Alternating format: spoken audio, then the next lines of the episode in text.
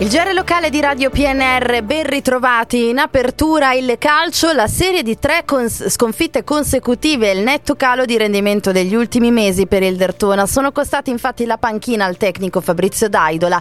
Arrivato lo scorso anno per le ultime sette gare ottenendo la salvezza, l'ultimo tuffo attraverso i play-out, era stato confermato per la presente stagione iniziata in maniera incoraggiante con il terzo posto dopo le prime nove partite e poi il crollo verticale fino all'attuale terzultimo ultimo. Infortuni lunghi e squalifiche hanno pesato tantissimo, ma non spiegano del tutto la sterilità offensiva e soprattutto la seconda peggiore tenuta difensiva del torneo. Ieri pomeriggio la società ha comunicato l'esonero.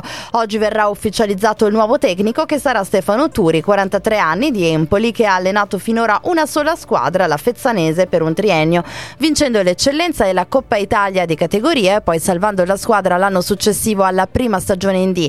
Il nuovo tecnico è anche il cognato cognato del mitico portiere Gigi Buffon.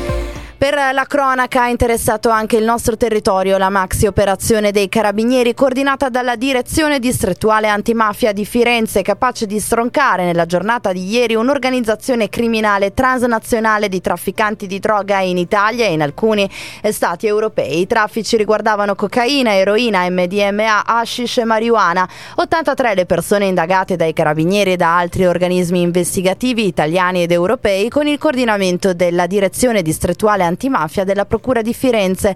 Sono finiti in carcere 70 indagati nella nostra provincia. I carabinieri hanno localizzato ad Alessandria una donna destinataria di un provvedimento di custodia cautelare agli arresti domiciliari. Inoltre hanno sequestrato per equivalente la somma di oltre 5 milioni di euro ritenuta provento dell'attività illecita. Nuovo direttore alla struttura complessa, direzione universitaria di chirurgia generale dell'azienda ospedaliera universitaria di Alessandria è Fabrizio Panaro, 50 anni, laureato in medicina e chirurgia all'Università di Genova nel 2004.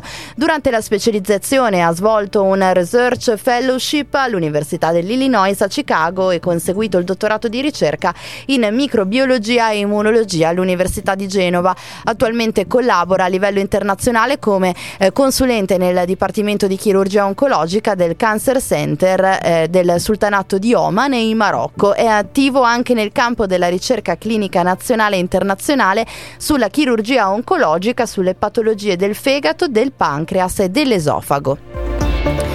L'ufficio passaporti della Questura di Alessandria ha intrapreso iniziative finalizzate a intensificare il rilascio dei passaporti abbreviando i tempi di consegna dopo le tante polemiche.